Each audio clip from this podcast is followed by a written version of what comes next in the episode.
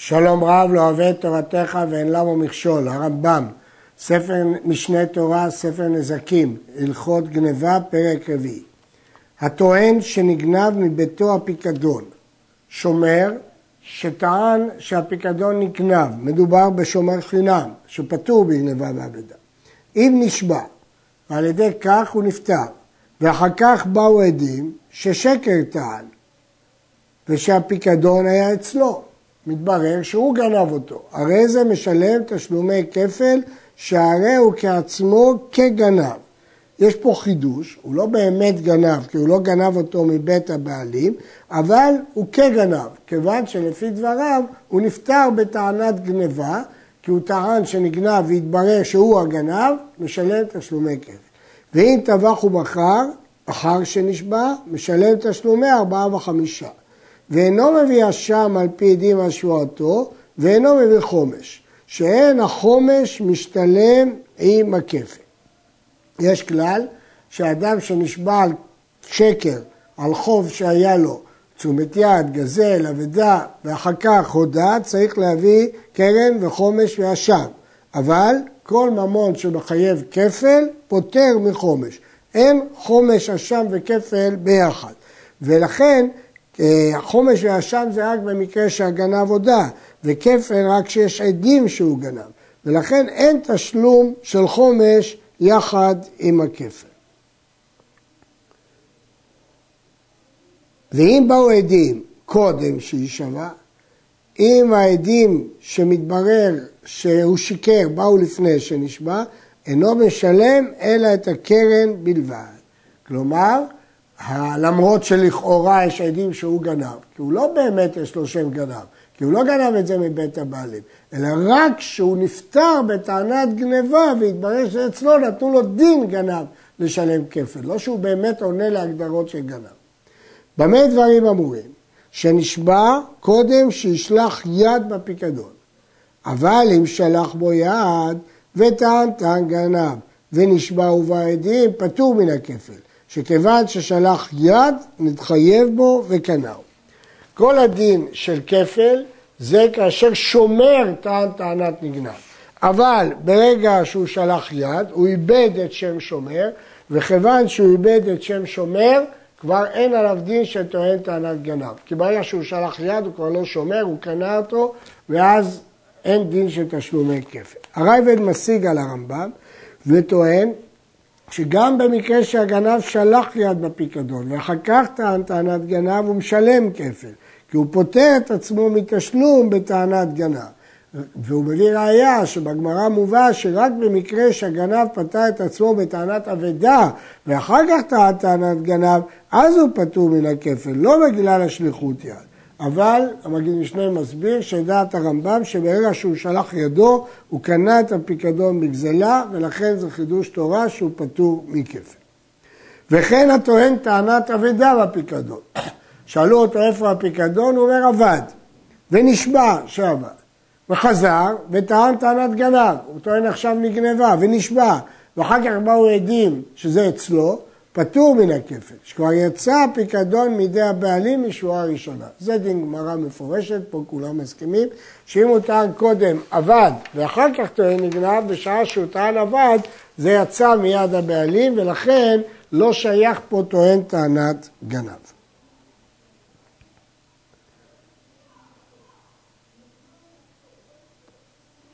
הטוען טענת גנב באבדה. פה מדובר לא על שומר רגיל, אלא על שומר אבדה. אדם מצא אבדה, יש, יש לו דין של שומר אבדה, ודינו כשומר שכר. והוא טען שזה אבד, ונשבע. ואחר כך באו עדים שאבדה ברשותו ושקר טען, משלם תשלומי כפל, שנאמר על כל אבדה.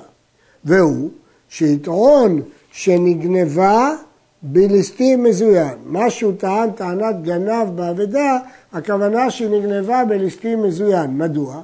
מכיוון שאם סתם הוא יגיד שנגנבה אבדה, הוא חייב, כי הוא כשומר שכר, שחייב בגנבה. מדוע כשומר שכר אה, בגלל שהוא מרוויח פרוטה דרב יוסף, שבשעה שהוא שומר את האבדה הוא פטור מהמצוות ופטור מלתת צדקה, יש לו דין שומר שכר. ולכן, כיוון שיש לו דין שומר שכר, הוא חייב על הגניבה. אז אם כן, מה שייך טוען טענת גנב? הרי הוא לא פטר את עצמו, אלא הוא טוען טענת גנב בליסטיס מזוין, שזה אונס. אז מצד אחד זה גניבה לחייב כפל, מצד שני זה אונס ופטור. אבל אם טען שנגנבה בלא אונס, פטור מן הכפל, בני שוכב לשם על פי טענתו, שהוא שומר אבדה כשומר שכר הוא כמו שהלבא. כלומר, אדם מצא אבדה שיש בה סימן. ברגע שהגביה אותה, יש לו שם שומר אבדה. מעמדו כשומר שכר. ולכן אם ישאלו, ישאלו אותו איפה החץ, הוא יגיד שנגנבה, הוא לא פתר את עצמו מכלום, הוא חייב לשלם את הקרן. לכן לא שייך שהוא ישלם כפל, גם אם יתברר שהוא שיקר, כיוון שהוא בכלל לא נפטר מן הבעלים. אבל אם הוא יטען שהחפץ הזה נגנב בליסטיס מזוין, כלומר באונס, אז מצד אחד הוא רצה לפתור את עצמו מהבעלים, בטענת אונס. אחר כך יתברר שהוא הגנב, הוא נקרא טוען טענת גנב. כי ליסטיס מזוין יש לו מעמד כפול. מצד אחד זה צורה של גניבה, מצד שני זה אונס. לכן הוא רצה לפתור את עצמו, בטענת נגנבה, חל עליו דין טוען טענת גנב והוא משלם. הטוען טענת גנב בפיקדון. עכשיו לא מדברים על אבדה, חזרנו על פיקדון. הפקידו אצלו חפץ, הוא טען שהיא נגנבה, ונשבע שהיא נגנבה. אחר כך באו עדים שהוא ברשותו. התברר שהוא הגנב. וחזר וטען בו טענת גנב, שוב הוא טען שהיא נגנבה, ונשבע. אחר כך באו עדים שעדיין היא ברשותו, אפילו מאה פעמים, חייב כפל על כל טענה וטענה. כי בכל טענה וטענה הוא בעצם טוען טענת גנב. ואם נשבע חמישה פעמים, נמצא משלם שישה, הקרן שהופקד אצלו, וחמישה בקרן משום חמישה כפלות של חמש שבועות. בגמרא זאת שאלה, רבא הכריע בגמרא שחייבים כמה כפלים על קרן אחת. טען טענת גנב ונשבע. שאלו אותו איפה הפיקדון, הוא אמר נגנב ונשבע. אחר כך הוא חזר בו וחזר וטען טענת אבדה ונשבע, שזה עבד לו. ובאו עדים שלא נגנב, שזה ברשותו, והודה הוא שלא עבד, והוא הודה שזה לא עבד. הואיל הוא משלם תשלומי כפל על פי עדים, כי הוא טען טענת גנב, והעדים העידו שברשותו, לכן הוא חייב כפל, אינו משלם חומש על שבועה אחרונה אף על פי שהודה. למרות שלגבי אבדה יש פה כפירה והודאה ושבועה שאז משלם קרן וחומש והשם, פה לא. למה? שהממון המחייבו בכפל, בכפל פוטרו מן החומש. למדנו את זה בהלכה א', כל פעם שיש ממון שמחייב בכפל, אין חומש. מסר שורו לשניים. יש שני שומרים, וטענו טענת גנב, שניהם טענו שהשור נגנב, ונשבעו, והודה אחד מהם, והשני באו עליו עדים, שניהם משלמים את הקרן. לגבי הקרן ודאי ששניהם משלמים. מה לגבי הכפל? אם תפס בעל הפיקדון את הכפל, אין מוציאים מידו, כיוון שיש פה ספק, יש פה בעיה אם הוא חייב לשלם כפל או לא. אז לכן אם הוא תפס, לא מוציאים מידו כשיטת הרמב"ם בספקות. וזה שהודה משלם חומש, כי שער נשמעי שבועת הפיקדון שהודו בעצמם. כלומר, יש פה בעיה. מצד אחד הם שניים, אחד הודה ואחד כפר. אז אפשר להגיד שאחד ישלם כפל ואחד ישלם קרן וחומש. מצד שני קבענו כלל שכל ממון שהתחייבו עליו כפל לא משלם עליו חופש, וכאן זה ממון שהתחייבו עליו כפל. יש פה בעיה עם זה, כשזה שני אנשים שונים, האם אה, פוטרו או לא, והרמב"ם מסיק שהוא חייב לשלם חומש, אבל לגבי הכפל זה ספק. הכסף משנה הקשה מדוע לא פסק הרמב"ם להפך, שלגבי הכפל לא ישלם, ולגבי החומש זה ספק, כי ממון המחייבו בכפל פוטרו מן החומש, וכן פסק הטור. בעל הפיקדון שטבע את השומר, ביקש את הפיקדון, ונשבע שנגנב, ואחר כך הוכר הגנב, באמת מצאו את הגנב. צדק השומר בשבועתו שנגנב. ותבע השומר את הגנב, והודה לו הגנב שגנב. הגנב הודה לו. ותבע בעל הפיקדון את הגנב, וחפה. כלפי השומר הגנב הודה, כלפי בעל הפיקדון הגנב כפה. ובאו עדים שגנב. אם באמת נשבע השומר כשטען כשנגנב, נפטר הגנב מן הכפל בהודייתו לשומר. ואם בשקר נשבע, אין מוציאים הכפל מן הגנב, ואם תפסו הבעלים הכפל, אין מוציאים מידם. נסביר מה קרה פה. במקרה שהשומר נשבע על אמת, ובאמת הגניבה הייתה כפי שהוא אמר, אז עכשיו הוא הפך להיות הבעלים. הוא הפך להיות על הבעלים על הפיקדון. כיוון שהוא הפך להיות על הבעלים על הפיקדון, אז הוא תבע את הגנב, וכיוון שהוא טען את הגנב, והגנב הודה לו, מודה בקנס, פטור. ולא משנה שלבעלים הוא כפר. אבל אם השומר נשבע בשקר, אז בעצם הבעלים האמיתי הוא התובע. כיוון שהבעלים האמיתי הוא התובע, אז עכשיו הבעלים, אה, יש ספק אם צריך לשלם לו כפל או לא. כי מצד אחד הגנב הודה בפני השומר, מצד שני הוא כפר בפני הבעלים. מקרה שני, תבעו הבעלים את השומר ושילם, הוא לא רצה להישבע, הוא התנדב לשלם, לפנים משורת הדין. ואחר כך הוא קרא גנב. ותבעו הבעלים והודה להם שגנב, ואחר כך תבעו השומר וחפר בו ובאו עדים שגנב, אין מוציאים הכפל מן הגנב, ואם תפס, שהכפל אין מוציאים מידו. פה זה ספק, מדוע? כי בעצם ברגע שהוא שילם, הוא קנה את הכפל לעצמו. אז הוא התובע של הגנב, אז הוא כן צריך לשלם לו כפל. מצד שני, הגנב הודה בפני הבעלים, השאלה אם זה פוטר אותו מהכפל. כיוון שזה ספק, אין מוציאים מידו, ואם תפס, תפס. וכן הדין בתשלומי ארבעה וחמישה, אם טבח הגנב או מכר, אותו דין. הטוען טענת גנב בפיקדון של קטן, המפקיד היה קטן.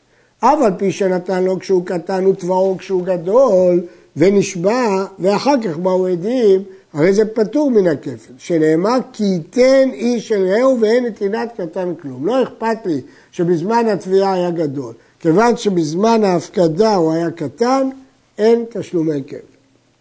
אין דין טוען טענת גנב. וצריך שתהיה נתינה ותביעה שווים בגדול. רק במקרה שגם הנתינה וגם התביעה הייתה בגדול, רק אז יש דין שטוען טענת גנב שמשלם כפל. שומר שגנב מרשותו, כגון שגנב טלה מעדר שהופקד אצלו, וסלע מכיס שהופקד אצלו. הוא לא גנב את זה מבית הבעלים, הוא גנב את זה מרשותו. אם יש עליו עדים, חייב בכפל. הוא נקרא גנב והוא חייב בכפל. הוא הפסיק להיות שומר והוא הפך להיות גנב. ואף על פי שהחזיר הסלע למקומו והטלה לעדרו, הרי זה חייב באחריותו עד שיודיע הבעלים, שהרי קלטה שמירתו, כאילו לא החזיר כלום עד שיודיע הבעלים. האיש הזה, ברגע שהוא החליט להפסיק להיות שומר, והוא גנב מרשותו, הפך להיות גנב, הוא הפסיק להיות שומר. ולכן לא מועילה החזרה, עד שהוא יודיע לבעלים, כי הוא כבר הפסיק להיות שומר, הוא צריך להודיע לבעלים שהוא החזיר את זה למקום. הרייבד חולק על הרמב"ם, ואומר שהוא לא נקרא גנב, כי אם כן, כל טוען טענת גנב, מדוע הוא לא גנב בפועל? התשובה של המגיד משנה, שפה זה לא רק טוען טענת גנב, אלא ממש הוא לקח את הפיקדון בדרך של גניבה. פה הוא לקח את הפיקדון בדרך של גניבה, ואז הוא גרם לבעלים הפסד. בדרך כלל כשהוא טוען טענת נגנבה, הוא לא גרם בפועל כרגע לבעלים הפסד, אבל כאן הוא ממש גנב אותו, לכן יש לו שם גנב. כך מסביר רב מאיר שמחה בספרו אור שמח. אבל הגונב סלע מכיס חברו, לא מפיקדון שהופקד אצלו, אלא מכיס חברו, או כלי מביתו והחזיר דבר הגנוב למקומו, אם ידוע הבעלים בגנבתו ולא ידוע הבעלים בחזירתו, עדיין הגנב חייב אחריותו עד שימנה מאותה. הוא גנב מהרשות של השני, אם הם ידעו בגניבה ולא ידעו בחזרה, עדיין הוא חייב באחריותו עד שימנה את מעותיו. פה יש דין מיוחד שימנה. מדוע? כיוון שהוא נגנב מרשות הבעלים בלי שהבעלים יודעים, אין שינוי ביחס של הבעלים אל החפץ, הוא לא הסיר את אחריותו. ולכן, ברגע שהוא יחזיר אותו, אז אם הבעלים אה, לא ידעו על הגניבה, זה בסדר, אבל אם הם ידעו על הגניבה, צריך למנות. אבל מנה את כיסו אמצעו שלם, המניין פטור. ואם לא ידעו הבעלים, לא בגנבתו ולא בחזירתו, אפילו מניין אינו צריך. כיוון שזרוע למקומו נפטר מאחריתו. זאת אומרת, בשומר, ברגע שהוא הפסיק את השמירה והפך להיות גנב, פה הוא חייב להודיע לבעלים כשהוא מחזיר. אבל כשהוא גונב מבית הבעלים, והבעלים לא ידעו מהגניבה, הם לא הסירו את אחריותם. כשהחזרת את זה למקום, החזרת את המצב לקדמותו. לא צריך להודיע לבעלים. אבל אם ידעו הבעלים בגנבתו, אז הם הסירו את אחריותם, אז צריכים למנות את הכסף. במה דברים אמורים? בדבר שאין בו רוח חיים, שברגע שהחזרת אותו למקום והבעלים לא ידעו בגניבה ולא בחזרה, יצאת ידי חובה. זו מחלוקת תנאים, הרמב"ם פוסק רבי עקיבא.